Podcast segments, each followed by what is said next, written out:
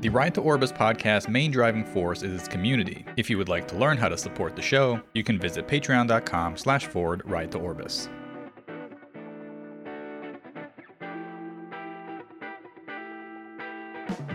Just so you know, I'm eating some delicious uh, Is that Alfredo? chicken. Oh, No, it's shredded chicken with uh, ramen nice. and bacon, and um a bunch of chicken breasts. Put it in an Instapot, and then while I was cooking, I put like right before it finished cooking, I got uh, three chicken, uh, creamy chicken packets. Put some seasoning in there, you know, salt, pepper. Damn, Chef Broken. I know, nice soup.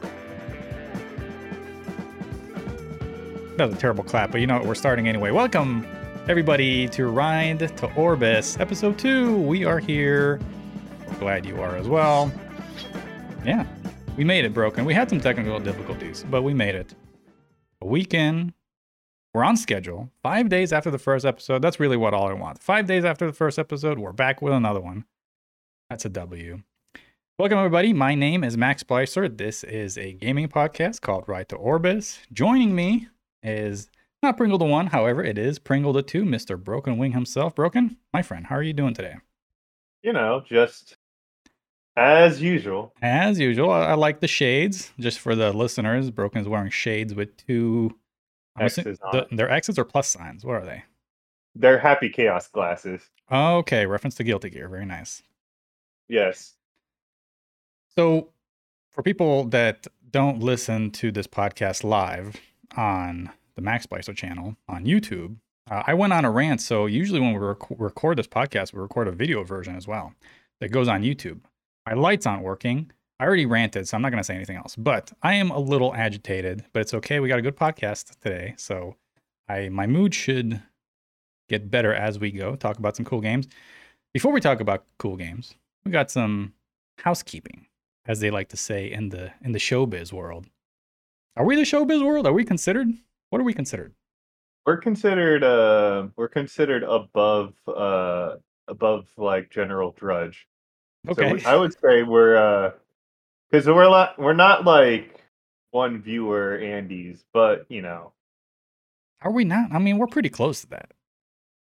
Three viewer Andes? Thank you very much, all three of you. hey, shout outs to those three. They're the real MVP. So yeah, a little little housekeeping before we get going. Um, first of all, Broken, how was your week since we last recorded Right to Orbis? Not too bad, honestly. Work's work. Um you know how it is. Life, I'm the daily grind. Yeah, I'm trying to. Every time I get a paycheck, I just cry because I just see it and it says not enough. Oh, Uh, dude, that's that's rough. That's rough. Uh, I'm in the same boat, no pun intended. But uh, yeah, so I want to start here just saying thanks. Uh, from last week, we got some really nice, I guess, comments and just uh, overall nice words. People were telling us the nice words, as they say in English. I don't know the good phrasing for that. They were just saying nice things about the first episode of Right to Orbis, the launch episode, the debut episode. People were, um, for the most part, ex FGC Hollywood listeners said, "Hey, that was pretty good. We liked it." And some of them were like, "Hey, I still hate you, Mac, but I'll watch for Broken and Pringle." I'll take those too. That's a dub. So uh, anyway, yeah, thank you everybody because we got some really um, some kind words on both uh, Patreon and Discord. Um, I think somebody even wrote a review on Apple Podcasts. So go figure. Uh, after the first episode. So yeah, that was really cool. Um, so thank you, especially Patreon. We I think we had two people join at a dollar redo. Thank you for a dollar redues. You can you can always support this show. Patreon.com slash forward right to Orbis. Gonna start some some stuff on there eventually. TMP will come back with guests, and that will be on Right to Orbis, the Patreon for probably maybe like a week exclusive. Then it'll go out in the wild. I will set Clayton out in the wild eventually. Um, I don't know if the world is ready, but yeah, thank you to our patrons. Thank you to our Discord members, uh, which you can also join our Discord, which is I don't know there I don't know the link, but anyway, if you go to the YouTube version of this podcast, you can find it. It's usually in the description or in the pinned comment. We still need a name for our community. Still have not found a name. Um, what did Pringles say? It was uh, oh yeah, heretics. Because it's a it's a Final Fantasy tactics. Because we were talking about like, well, we can't say degens or heathens, and You know, uh, if we're gonna go with the, if we're gonna go with that, we could go. We can do like I don't know, maybe. No, minion sounds kind of bad, even though it, even though, no. So minions, because you know, like uh, the basic enemies in like in uh, RPG games are usually minions. yeah, slimes. Ooh, slimes would be funny. Yeah, slimes would be cool because there there actually are slimes in uh, Maple Story. There so are, yeah, green slimes, blue slimes, all sorts of slimes. Yeah. What if? All right, slimes could be it. That could be funny, but anyway, yeah, for a gaming podcast, why not slimes with the with a little uh, Maple Story homage there? I like it. We'll see what Pringle thinks.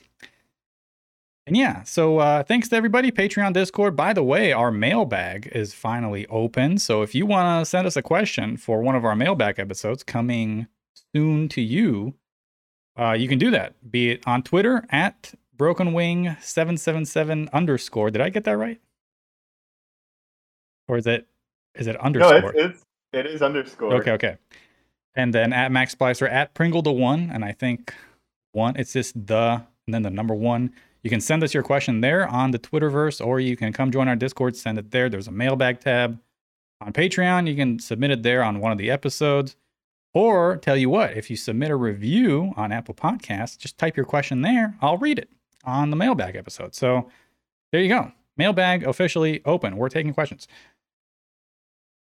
Another thing to note is uh, obviously we're talking about it. No Pringle today. He is not on episode two of Ride to Orbis. I'm hoping he'll be on episode three. Just you and I, my friend. Hopefully he'll come back. Shout outs to Pringle.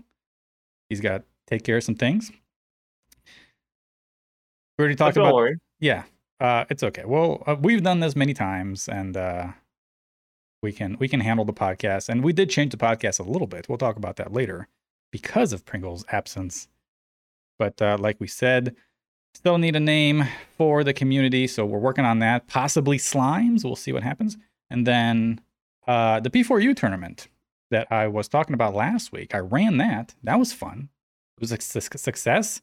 You donated to the pot late because you wanted to listen to Strip Tease, which is from Persona 4 Golden. Uh, shout outs to you for donating to our community. Shout outs to all the competitors. I believe we got a total of 13, but 11 played because I had to DQ a couple people that couldn't make it. Shout outs to Iron Bagel and Deco 7 for a great grand finals. That was super fun. Can we get a shout out to the guy who thought that we were playing Melty? Oh, Pants! Shout outs to Pants. Oh my god. So I told Pants in the Discord, I was like, Pants, enter my enter my tourney. And he was like, Oh man, all right, fine. And then he was like, wait a second. This is Persona. he thought I was I said melty because Zio in the Discord keeps shilling melty blood, type Lumina. So he shielded so much, he just ingrained it in Pants' just uh brain that uh yeah, when I said P4U2, he was like, Oh, they must be talking about melty blood. So he entered and then he DQ'd himself. So oh well. Another one would have to be the one participant who thought we were playing on Switch. Oh, RIP. Yeah. So he showed up on stream late after I started the tournament and he was like, wait, wait, can I join? And he was, and then it turns out he's on Switch. So he didn't say what platform.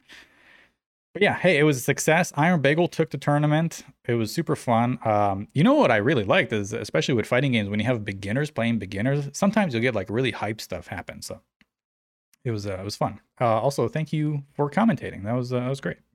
No worries. I thought it was a fun uh, tournament to commentate and to watch.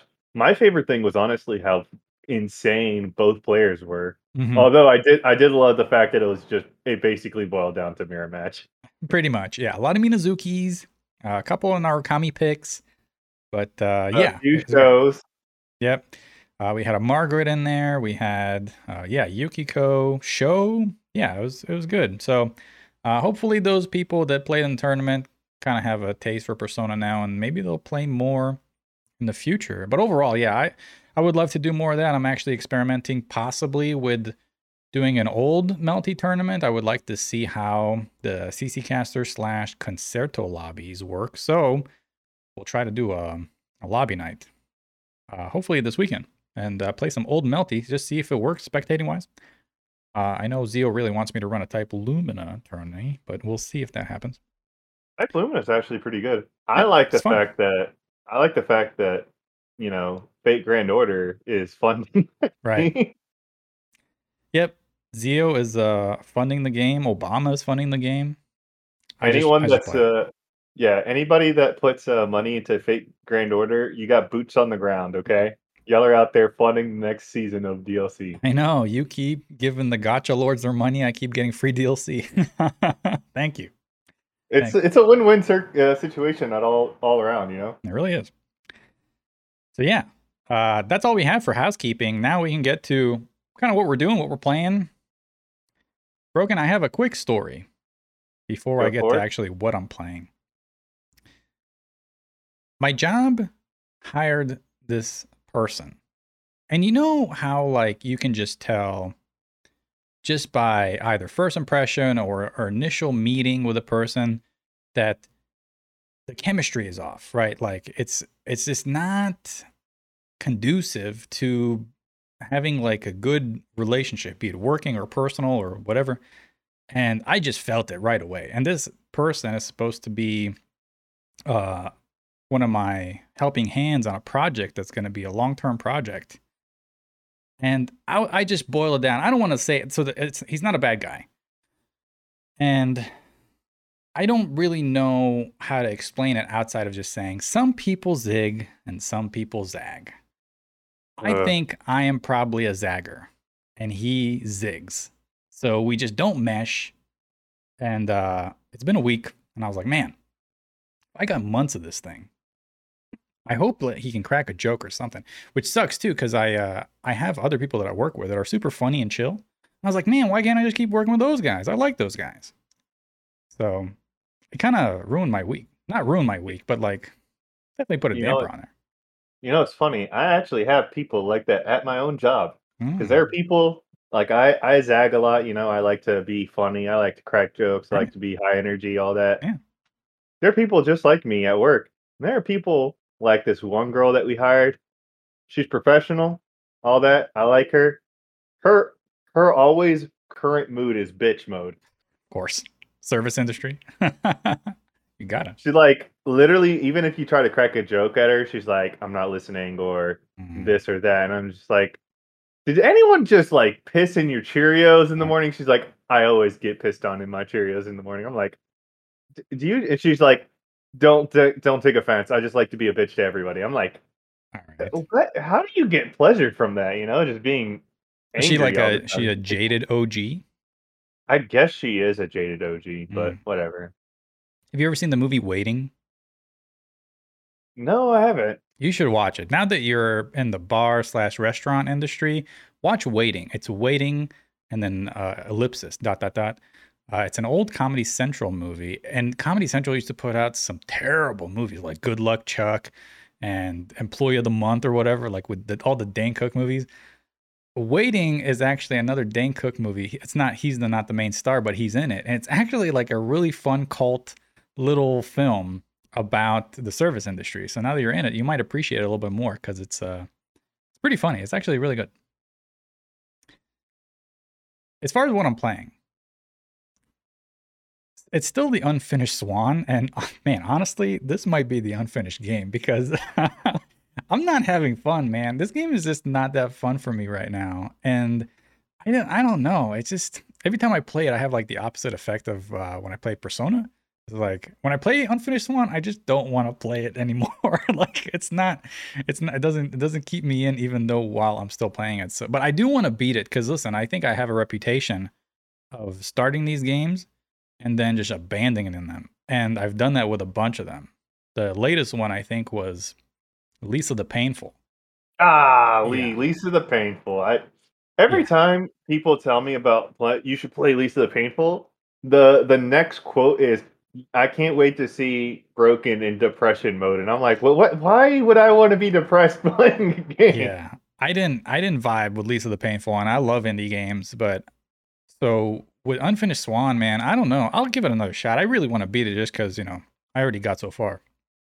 But when that's really your goal to beat a game just because you've already invested so many hours in. I think that's the wrong goal to have. But listen, I've always abandoned games whenever I stop having fun. I'll just see this one out to the finish. I'll finish that swan, damn it. That's all I've been doing. What about you? Uh, you know, I have been playing FF14, so there's that. Yeah. Uh, a lot of Guilty Gear.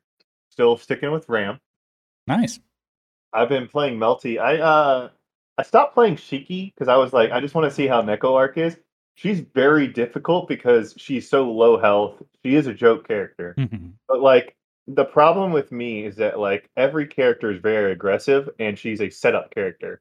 So you, you basically need to like zone, stay far away from every from the opponent and like set up and then hope to the RNG gods that you get something good to keep them away from you so you Mhm. can keep setting up and keep like, you know, antagonizing them from afar. Bimu.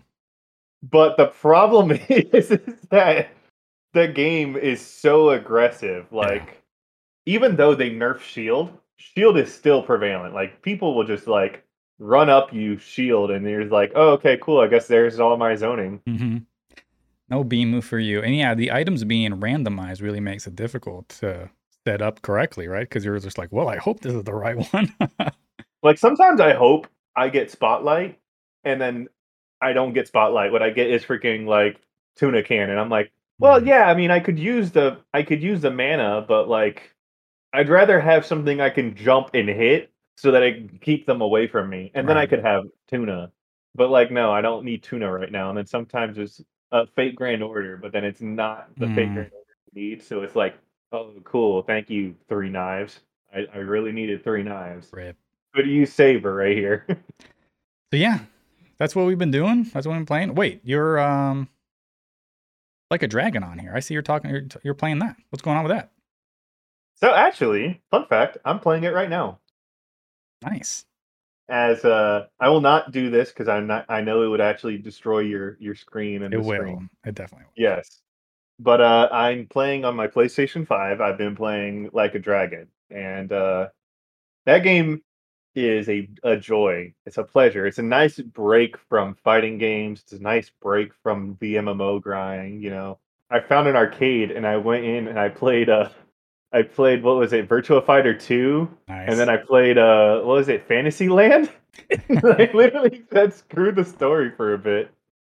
That's pretty fun. You know, I remember uh, playing those open world games and in Red Red Red Dead Redemption One. I I spent so much time just going to random saloons and just playing horseshoe and poker, uh, instead of actually doing my missions or whatever. like it was just fun. Like so, yeah. That's that's one thing that's pretty cool about those open world games. It's the world is your oyster. Plus, Yakuza games are really designed so that that way, like, the game knows you're gonna be goofing off. Mhm. They they don't really care about you going from story mission to story mission.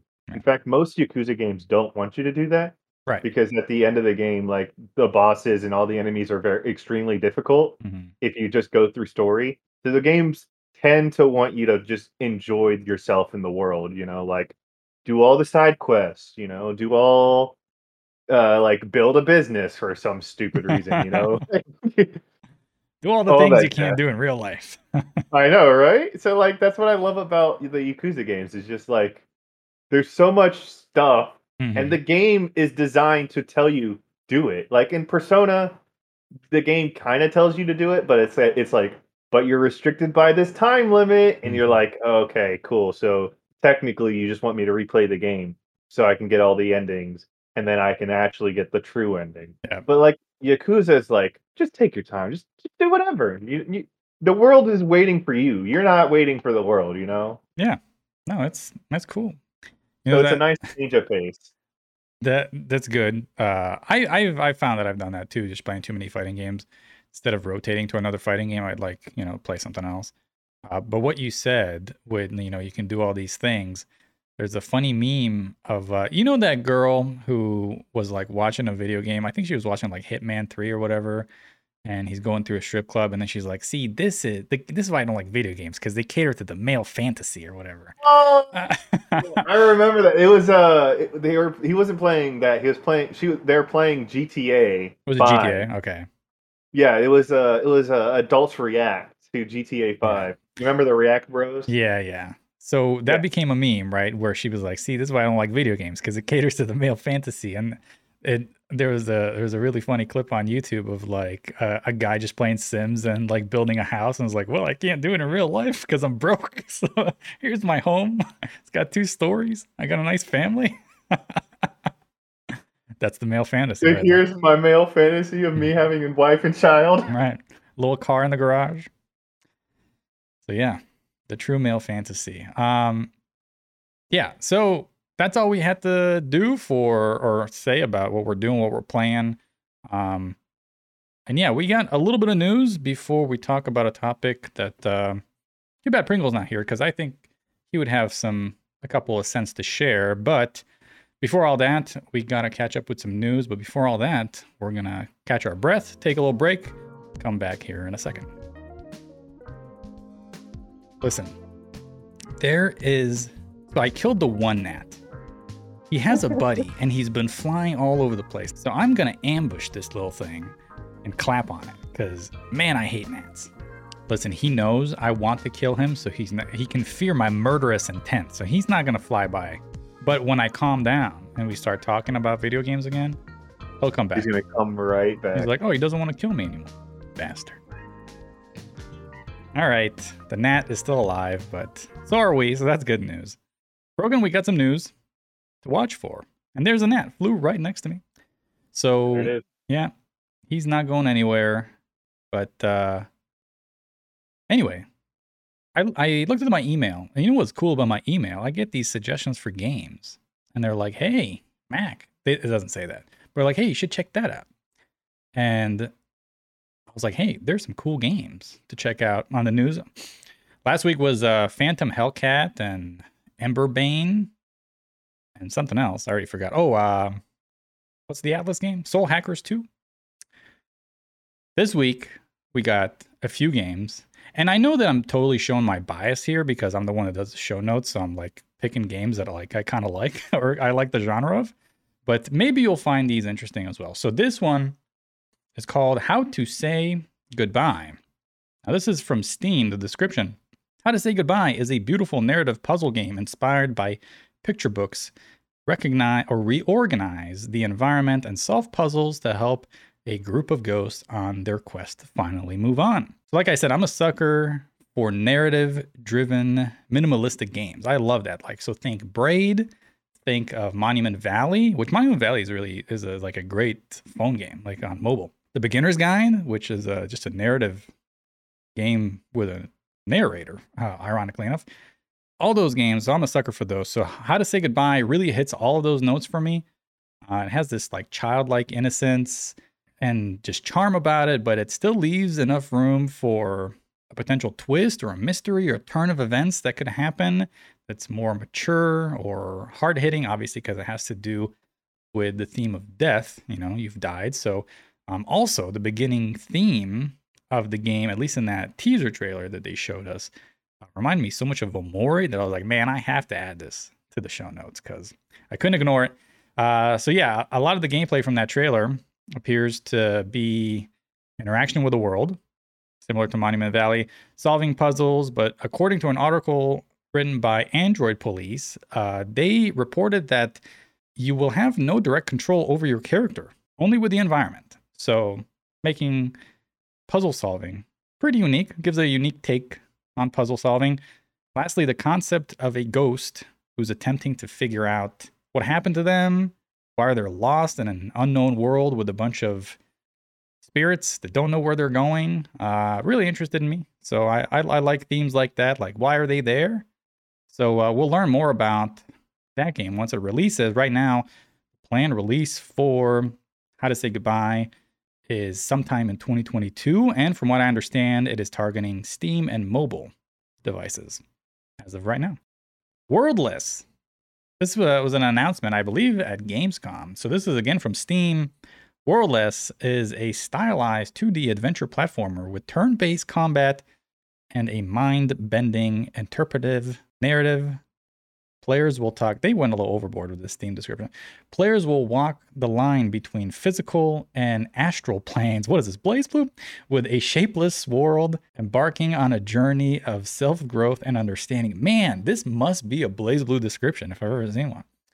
So, uh, Worldless is, looks pretty neat, actually. So, from the trailer, it looks like the game is attempting to take a spin on like some sort of spiritual journey as another layer regarding its narrative and and gameplay, which that's all right, I guess. But um, I don't believe there's dialogue in this game outside of text that shows like where you're at in the world or goals. As but as far as the characters or enemies, I don't think there's any text. Uh, I'm not sure I would call this game atmospheric, but it does seem pretty polished so far. And it is really good looking, and I, I like the combat, especially the fact that it's turn based. It looks pretty free flowing with its platforming. So I was like, huh, this caught my eye. Currently, this game is planned to release sometime in the window of 2023. So we only have a year and like three months to see if this game comes out. And the only platform known right now are Steam and Xbox being targeted for Worldless. But I added this on my wish list on Steam because I was like, oh, this looks neat. I was gonna say I like how the, the design of the characters are. It's just dots, which is kind of interesting. Yeah, just uh, almost a stick figure with like a stick figure sil- silhouette almost. And then I saw the the end screen image, and it was like, oh, okay, so that's what you're technically supposed to look like. Mhm. I get it. So yeah, Um, looks neat. yeah, I, I I thought it looked neat. Mhm. Not a wish list game for you, huh? No, it's a wish list game, but it's one of those like, let me finish what I'm playing games. Back burner? a- a yeah, it's a back burner game, not a let me drop what I'm doing right now to play this game. Very nice. Um, this one will be more so in your alley, Broken, because this is not a game. This is a piece of news. SNK cross Capcom appears to be imminent. So speaking Yup. Speaking to VGC last week, SNK's lead producer Yasuyuki Oda mentioned how both Capcom and SNK are interested in pursuing another collaborative title. Oda referenced the promotional posters which were released at EVO 2022, the biggest fighting game tournament in the world, featuring artwork from both SNK and Capcom games, and how well the nostalgic merch was received by fans. Oda was pleased by the promotional work and said that this is definitely reconfirming that a collaboration between the two fighting game staples is one of the most wanted things from the fighting game community across the entire world. That's a hell of a sentence right there. When asked if there were any specific plans in place, Oda replied well, with, We haven't really talked in detail with anybody at Capcom about it, but definitely in the future, that's something that I think everybody on all sides and both parties are interested in making a reality. So here's my thing. I love CVS too. All right, it is a it is a golden child. You remember how I told you there was two games I would like if these two games came out, it'd be like the uh my my wish list is over. I remember. One of them already finished. Right. One of them came out, which was Melty. I was Mhm. like, we can get another Melty, I'd be happy. Which I am happy. Okay, Yes. Melty Blood Type Lumina is a great game. My second game I said was if we get CVS three. And I'm going to say this. This might be a little bit controversial. I want S uh, SNK to handle this one. I don't want Capcom to handle it like they did with CVS 2. Solely because I think the way Capcom handled CVS uh, 2 was kind of odd in the fact that it was Street Fighter and guests versus King of Fighters and guests, you know? Mm, I get you. Like it basically was just it wasn't CVS, you know, Capcom versus SNK, it was Street Fighter versus King of Fighters. Right. So what I think with SNK is that they would go deeper into their library of characters, you know, and they'd be like, "Hey, let's get more cool representations of characters, you know, from our library of fighting games." Versus Capcom, because Capcom has tons of fighting game characters that they would just love to use. Like, do we really need to have every Street Fighter character and then Morrigan included, and then we, we call it a day. Like I get it. Morrigan is a character that is going to be in every CVS or every game where Capcom's involved in, but like, can we have I don't know Jedah? Could we have you know like Ace? Somebody from the Capcom library that isn't just the Street Fighter character. You know, Mega Man. Mega Man would be great, and hell, let's get Old Man Mega Man. Old Man Mega Man, like the Street Fighter Cross Tekken Mega Man. Yeah, I would love that. yeah, but we can get uh we can get uh what is it like uh the role from that because the role from that Hmm. looks like correct me if I'm wrong though. Usually, when you have a col- collaborative title like that, and they're both teaming up, I would assume that they would have developers on either side working on this game. together. Yeah, so I would I don't wouldn't think that it would just be all on SNK to create this game if it were to happen, which it seems like it will.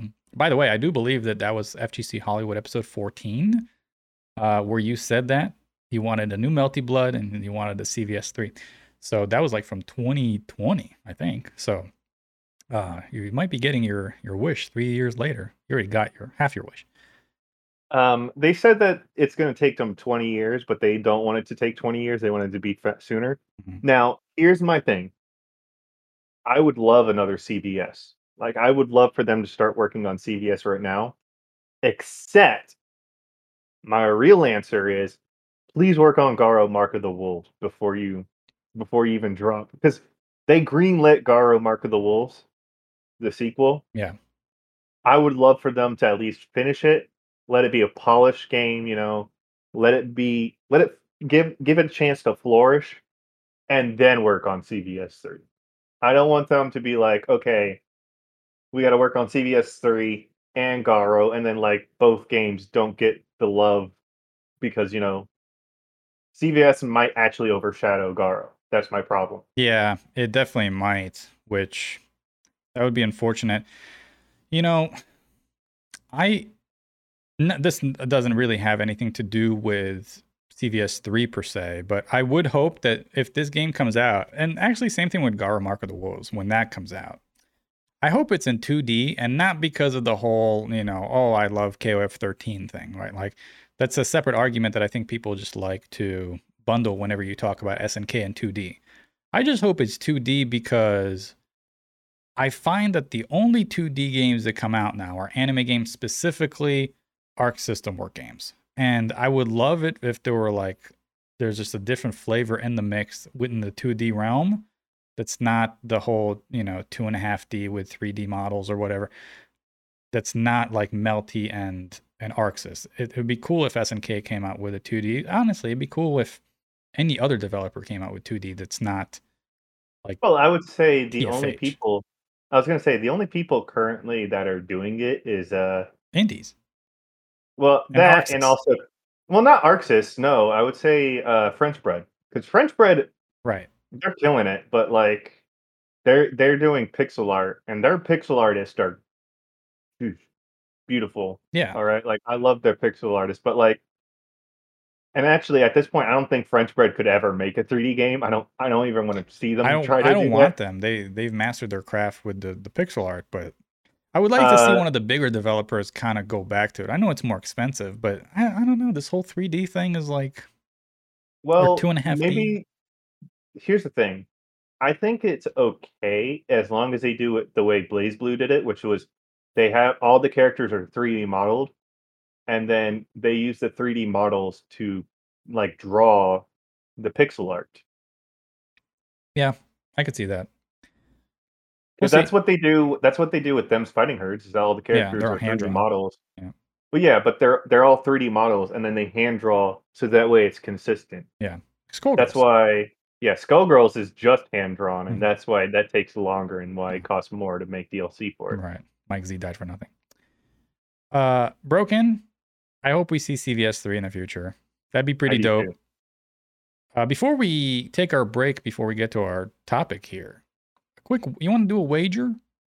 Sure, I'm always down for a wager. Okay. CVS 3, Tekken, Cross Street Fighter. Which one comes first? Yes. Hmm. I'll let you pick first, and I'll take the other one. You know what? Got a quarter right here. All right. So the quarter will take my bet. then I'll tell you which one I think it's going to be. Well, you just completely dropped your quarter on the carpet. Nope, I see it. I see it. I see it. it's under the bed. It's gone forever. so the quarter that I fumbled, uh-huh. it is giving me tails, which means that I will be saying Tekken Cross Street Fighter. Okay. So With- that was going to be my choice too. I was actually going to say I think Tekken Cross Street Fighter is going to come out before CVS three, but I tell you what, I'll take CVS three just for the wager, and we'll uh, Okay. we'll come back to this episode sometime in the future when one of those games comes out, and uh, we'll say, "See, I told you so." The coin never lies. Anyway, we'll take a short break and then come back. You know, I'm actually enjoying this coffee right now. It's giving me a nice calming buzz. A coffee buzz. It's a calming buzz, you know? It's like coffee gives you a buzz, you know? hmm But it's it's nice and calming. you Coffee know? gives me a jitter. I don't know about a buzz. All right, broken. The net's still alive through an hour of podcasting. How's your finger, by the way? I saw you clap right on it. I know, yeah. Uh, I didn't hit it nearly as bad as the first clap of the podcast, but we're doing all right. Hey, we, we got a topic. I called it Games We Love But Should Hate. So, because there's no Pringle today, initially, the topic today was supposed to be the spoiler cast slash review discussion games that we were going to order. We had 15 of them. We were going to pick three. But because no Pringle, I decided, you know, let's pivot away from that spoiler cast review discussion list and do something else because I do want all three of us to be present once we discuss all that on the podcast. So hopefully that'll be next week. For this week, I figured let's talk about a little topic that I kind of wanted to talk about for a while. And I had planned for this show. I didn't know that we are going to do this this early, but uh, hey, better late or better better soon than never. Uh, that's not a saying, but anyway, this is a Better topic. now than later. Yeah, now That's than later. That's the saying. There you go. Thank you. Uh, so this has to do with games that we personally love, but the consensus is that they are bad or that gives us many reasons why we should not love them. So everybody has those games, and I figured let's talk about a couple of them, and literally a couple, because I only have two that I can really point to that are like, man, I love these games, but I I wholeheartedly know that like I shouldn't. So I figured this is what we could do. First, we can pitch our game and say why we love it, right? And then, or what you you want to do the opposite way? No, no, no, no. We doing it. I I actually realized if that's the case, I might take off one game and change it for another game. Okay, hey, you do you. So There we go. I'm gonna I'm gonna pitch my game and tell you why I love this game so much, and then I will tell you why other people say, for the most part, why they don't like this game, and we'll see if we can meet in the middle here. So we both have two games here. I'm gonna start with the first one, and uh, if you've been around the FGC Hollywood slash Right to Orbis Discord for the last two years, this should come by no surprise. It is Alice Madness Returns. It's an EA published game made by Spicy Horse. It's a sequel to Alice, which, which is American McGee's Alice. The premise of this game is a dark take on Alice in Wonderland. It's not a canon take, but it's a darker take, very mature, psychological, dystopian almost.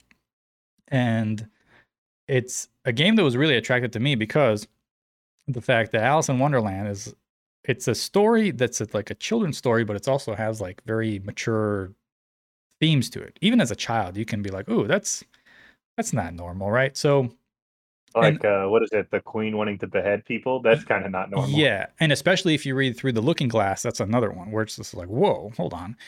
So when I played Alice Madness Returns, I was like, "Man, this is so cool because it takes like a childhood story and a childhood character that you know and the world in my opinion was like super interesting with how they made these characters child book or like childhood child, oh my god i can't talk childhood childhood storybook characters how they made them these grotesque beings evil just awful dystopian world that is not supposed to go together with a children's story. And they did it really well. They gave these characters a dark narrative that I can't look at those characters the same after thinking about how American McGee told that story.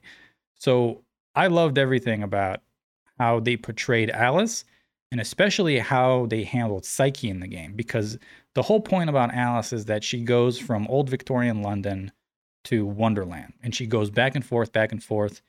And eventually it becomes difficult for her to discern reality and fiction because she's literally trapped in her own mind.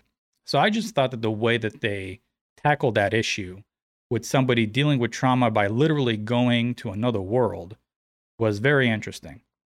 And there are a lot of traumas there that have to do with Alice, and they're layered, and you figure that out over the game. Now, why is this game, as Pringle likes to say it, cheeks? It has a lot of issues, mostly because EA rushed it, right? So Spicy Horse is the developer. They're working on this game. EA was like, hey, we need to get this out for holiday season.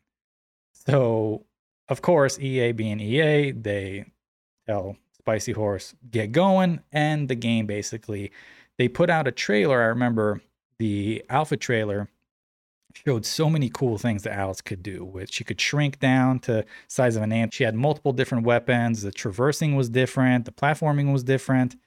And what we got was basically the BB tag version of that, where they cut everything in half and they were like, here's the game. Hopefully you enjoy it. And the game was still fun, but we saw so much potential in that initial trailer and we saw what got left on the cutting room floor.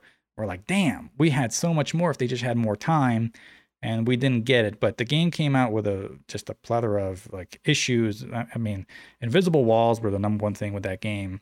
It had platforming issues with just platforms just not appearing when they're supposed to. Uh, you had cutscene issues, camera issues, just a lot of different quality of life issues. So it didn't seem like they had enough time to really polish this game. So it got most of its critique came from a gameplay standpoint. I was like, hey, this game just doesn't work right when it needs to. Everything else is fine, but it just it needed more time in the oven and it just didn't bake properly. So blame EA for that. But uh, that's a game that I just I'm like a story guy. So when I see a story that I really love, I was like, man, I love Alice. But I do see how that game is flawed. And so Alice Madness Returns is my game I should hate but do love. That's my first one. All right. Uh, you don't have to sell me on Alice, by the way. I love the Alice series from American McGee. It's a good series. Um, my game I just realized that both my games were waifu games or waifu bait games. oh my god. So uh my series is uh my the first one is the Mega Dimension Neptunia series. So to explain what the Mega Dimension Neptunia series is, is that basically video game consoles are female characters. So Neptunia or Neptune is basically the Sega Neptune a console that never existed, but like was supposed to exist, but got canceled. Her little sister is the Neptune Game Gear, which is of course the Game Gear. Um, there's uh, there's Xbox, who is Vert. Uh, there is uh, the latest PlayStation console will be uh, no, I forget her name is like Nor or something like that.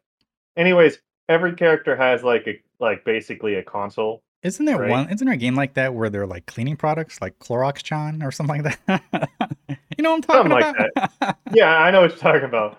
Basically, so here's the thing. I like it because it's it's lighthearted. It knows what it is. It knows that it's a it's a crappy game. So it, it plays on that, and it plays that it's, it's a video game. It's very self aware. All right. What kind and of video like, game? It's a um. Visual it's novel? a term. Somewhat, it's a turn based RPG. Okay. So basically, most of the games are turn-based RPGs. There are games where like it cuts the mold and it does something else, but nine times out of ten, it's a it's a uh, turn-based RPG. And the way it works is that a lot of the characters are the the main characters. The main eight are consoles, and um, they have the ability to turn on their EXE or the HDD, which is basically hard drive uh, and executable. is there a Wii Chan? yeah, there is actually. That's the, It's the uh, she's yeah. Basically, she's uh, her name is I think is Noire or something like that. I thought that was Basic or blonde? No, blonde. it's blonde, Okay. and blonde is this little like loli girl that just hates everyone else of because course, of course, Nintendo character or Nintendo console would be loli. yeah, she's a she's an angry woman because she's like.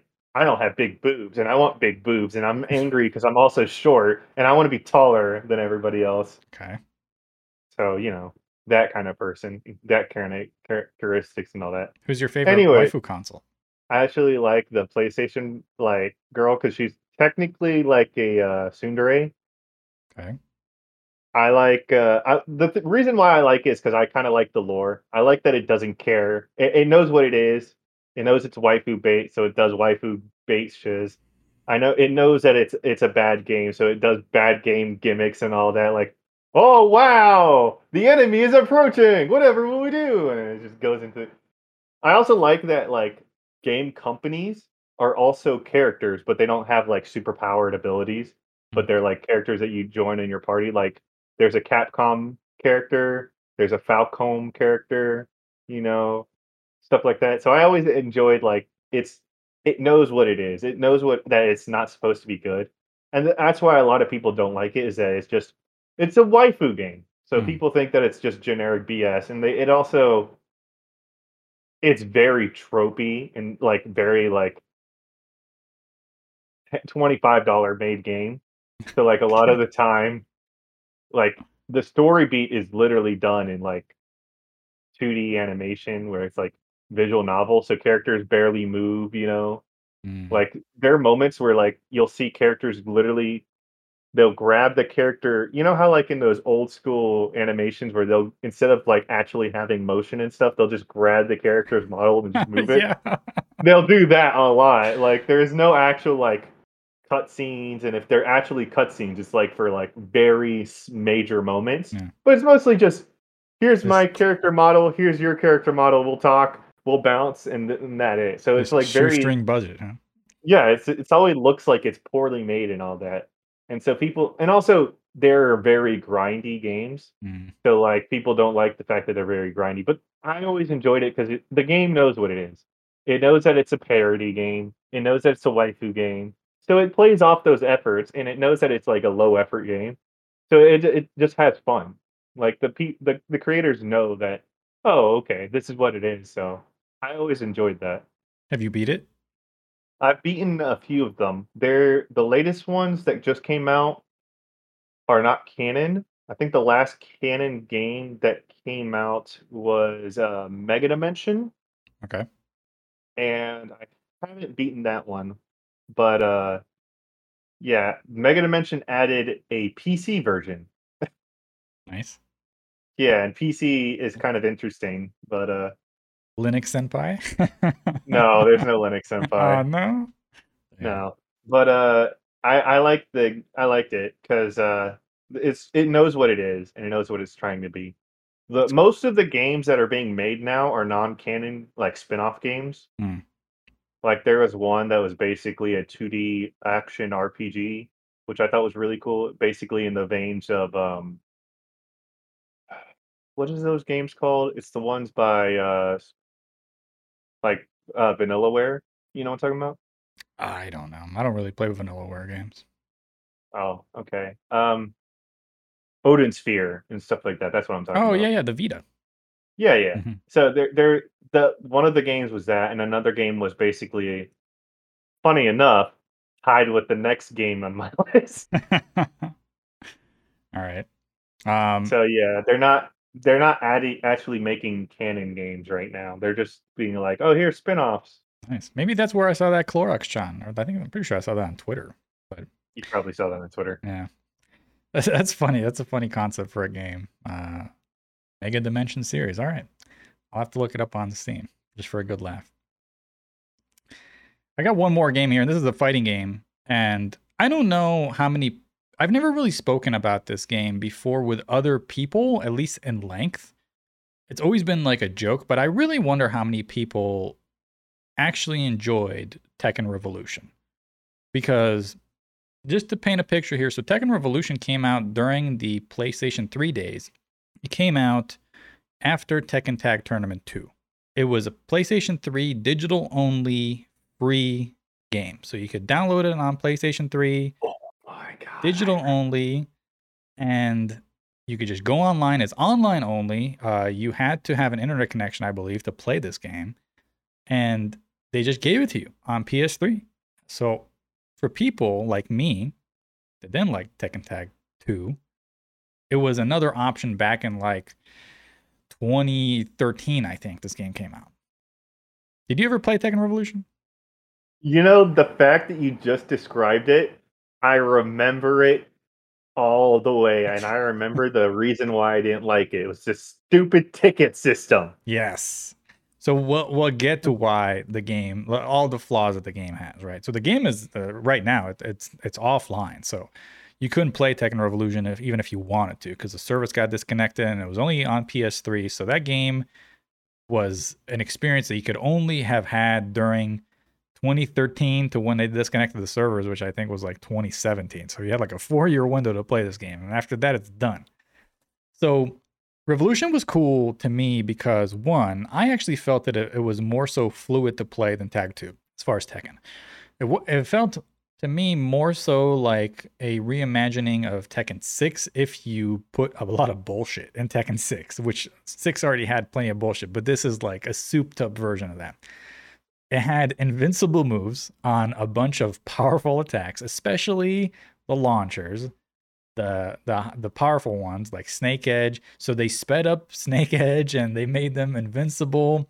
And all the armor moves that you're used to now in Tekken 7 that uh, take hits and you can still go through them were also power crushes and a form of invincibility. So Asuka, I think her Tooth Fairy, which is a really powerful launcher, was invincible. And I remember Lili's backswing blow was invincible, and King had just, uh, I mean, so many just cheap moves. But the game was actually like super fun because it felt like it felt good to play, right? It and it had this cool idea of you can upgrade your character in almost like an RPG way, and you can give him strength, you can give him health, and you can take that character online, and so you can either take more hits or do more damage. And again, the it being free was neat because you could just play. Unlocking the characters gave me kind of like a feeling of like, hey, I'm actually doing something. Cause like, you know, the more you you win and you gather your currency and all that, you can unlock characters, you beat arcade mode. So it was it was just a fun experience. And I think I really think fondly of about Tekken Revolution because of the fact that I didn't have a good time playing Tag 2 online.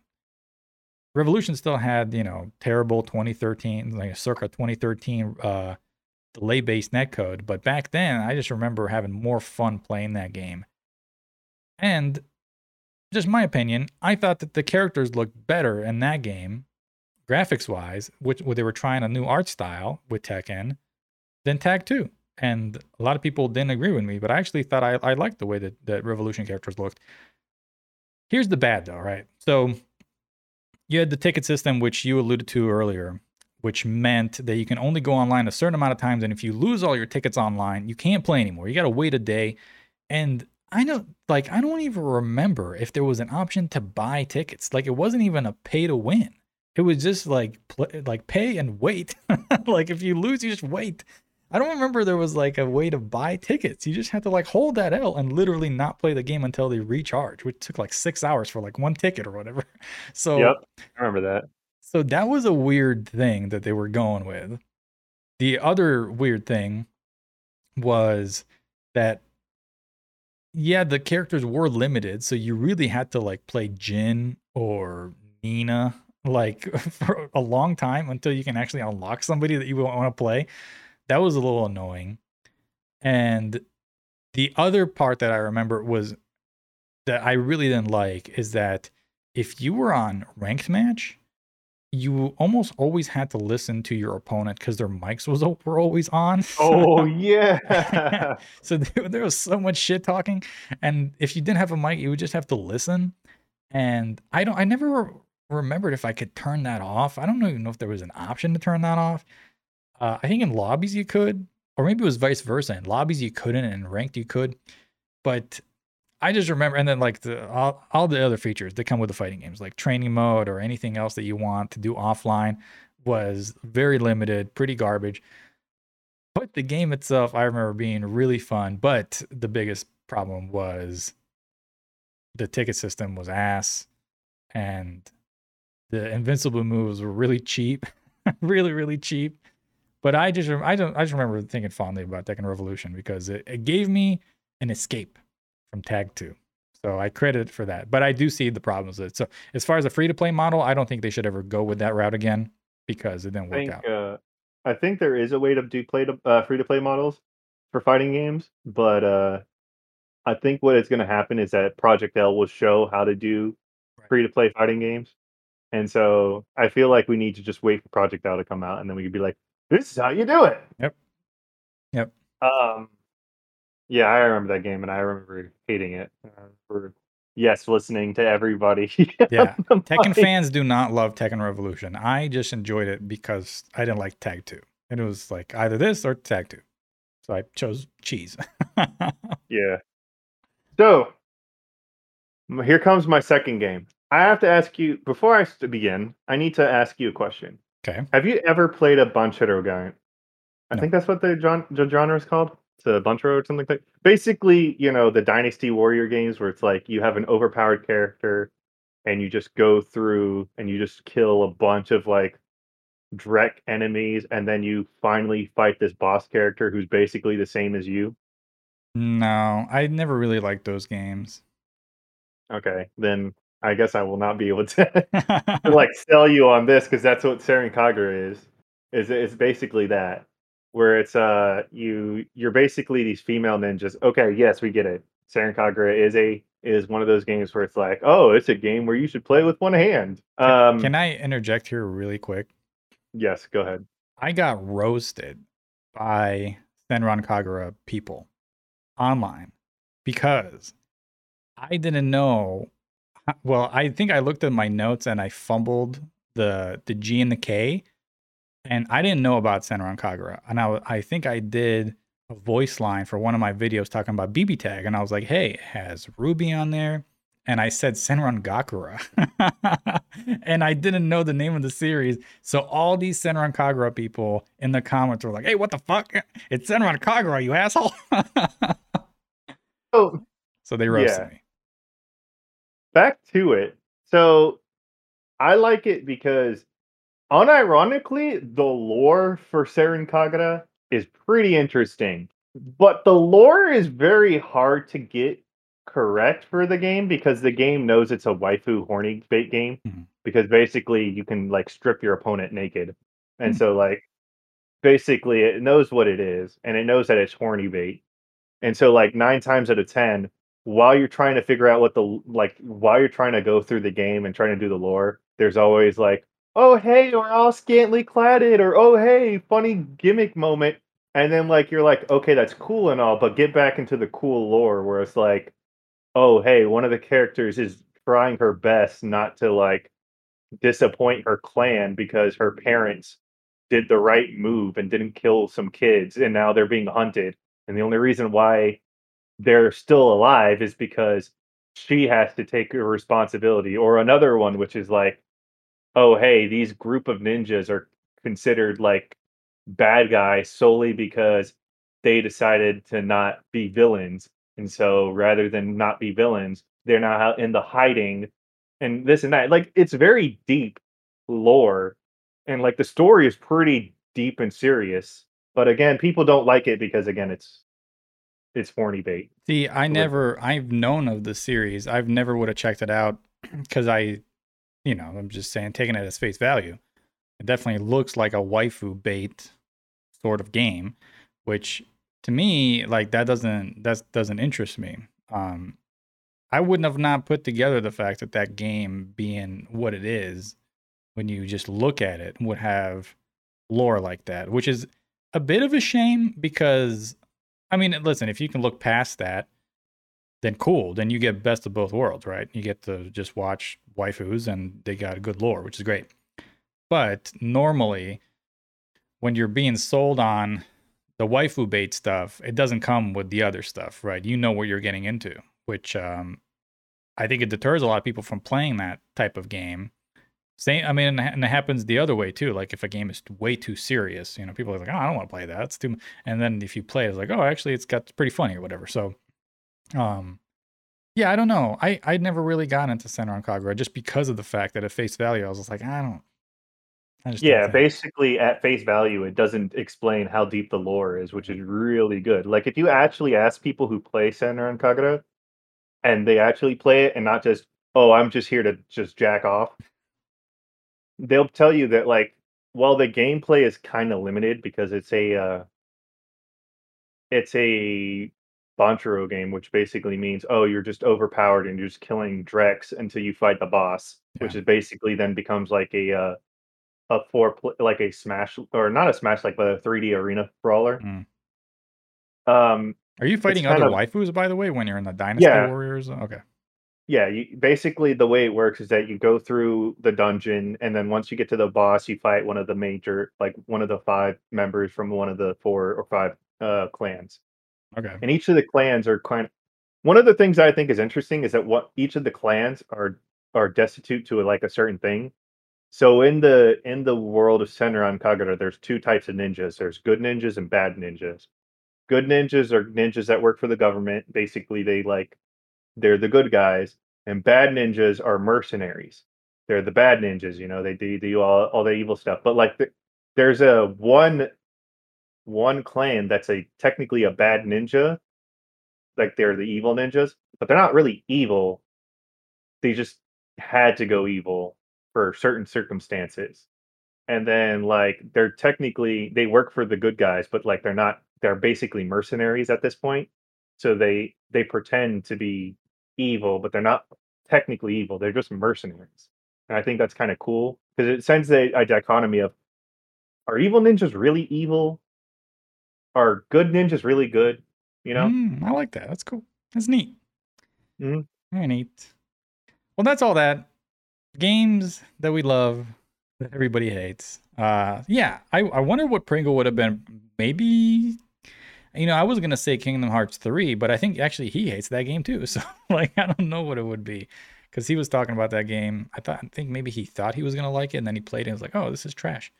So we'll have to the ask thing, him.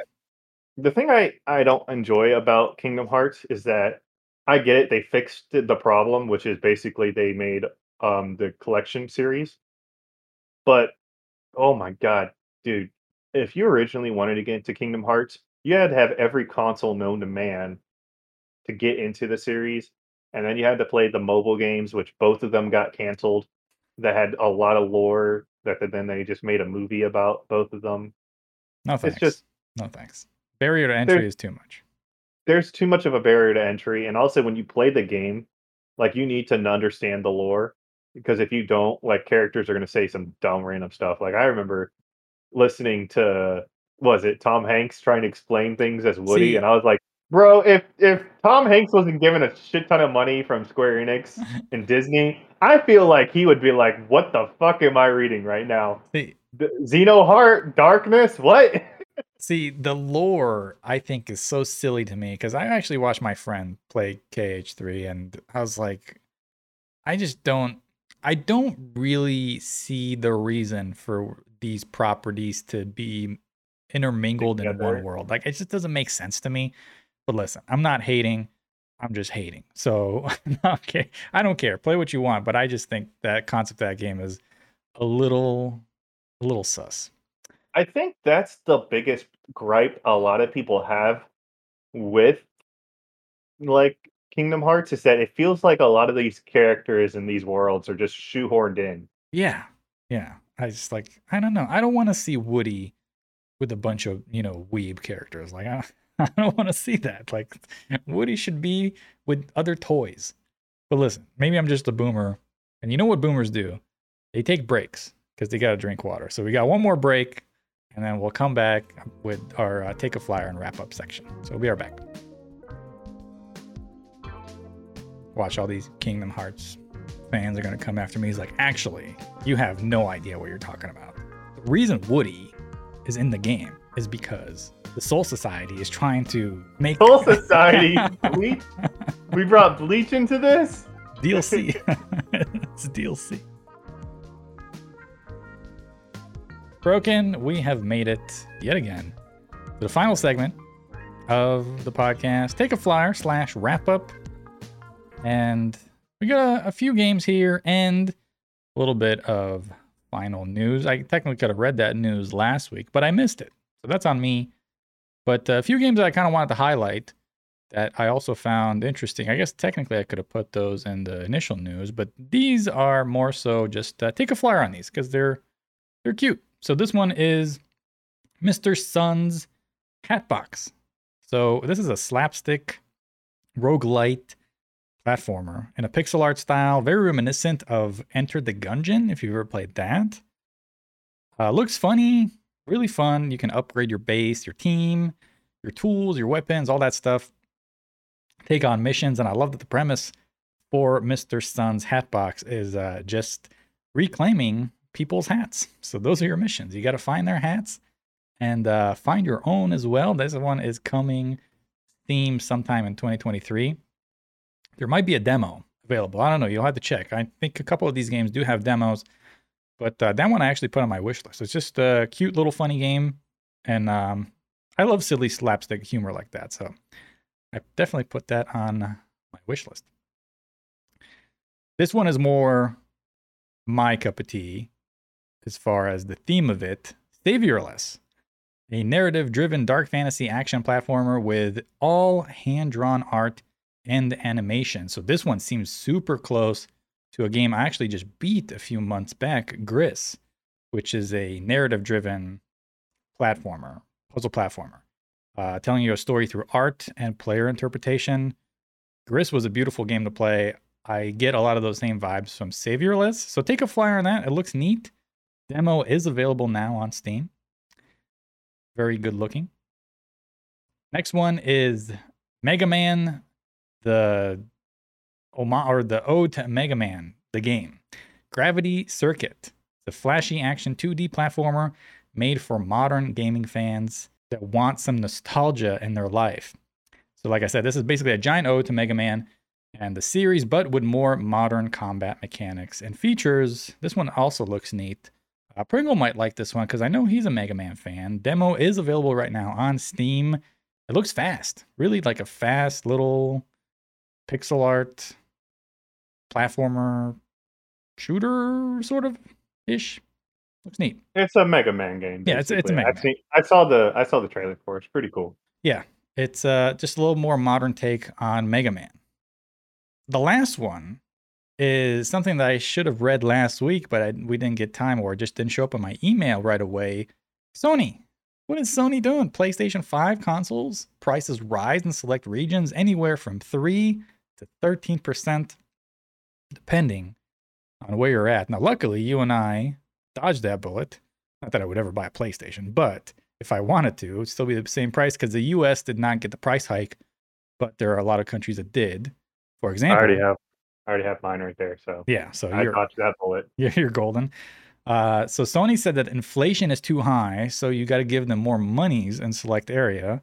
Europe up their price from 499 euros to 459. The UK went from 449 pounds to 479. Japan went from 4900 or 49,980 yen to 54,980 yen. And then Australia went from 700 750 Australian dollars to 800.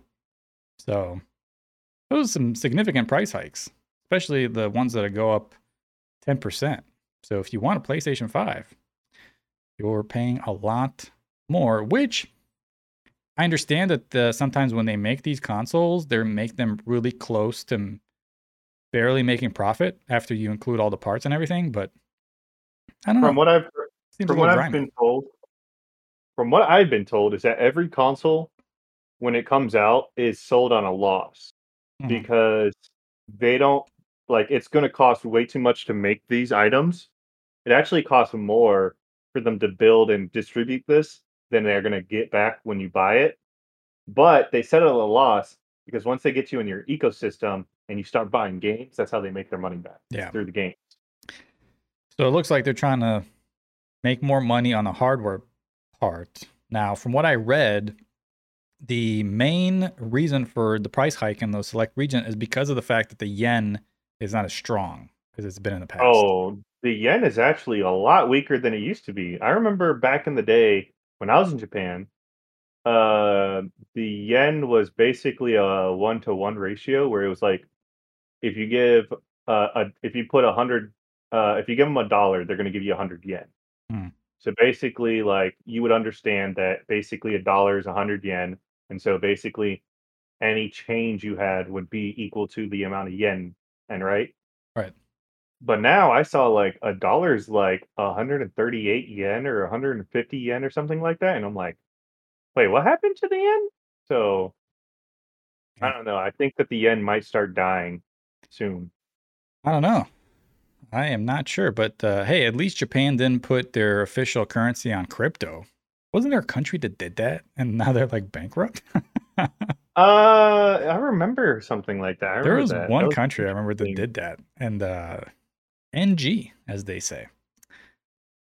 So yeah, that's all we have for the Take a Fly wrap up. Um, and episode two is pretty much in the books. Broken, we made it. We're one co-host short, short, but we made it. And episode two was a flying success Hey, uh, in our how little long? airboat. How long have? Oh wow! Look at that. We're less than two hours in I already, know. and we're already done. It is. It's uh it's amazing what you can accomplish. And we took a few breaks. No gnats were killed in the filming of this episode, but maybe next time.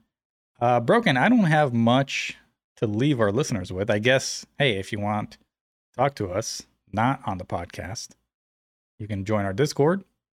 See us there, Patreon, all that stuff.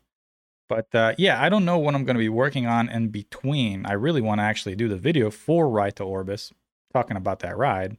But my work week was a little inconsistent with my hours. So, boo my job. But uh, we'll see. We'll, we'll get that done. Next week, I hope we get Pringle back. I hope we can talk a little bit about our spoiler slash review discussion episode. So, that'd be cool. And yeah, I'm sure we'll talk about more games and more shenanigans. So that's all I got. Broken, you got anything before we get out here? Um, actually, it's something to do with the FGC Okay. because it's the latest FGC buzzwords. There's two things. It's one is that like Hitbox. DNF DNF Duel is dying because everyone hates the game now that the game got balanced the way people wanted it to be balanced, and so game's dead.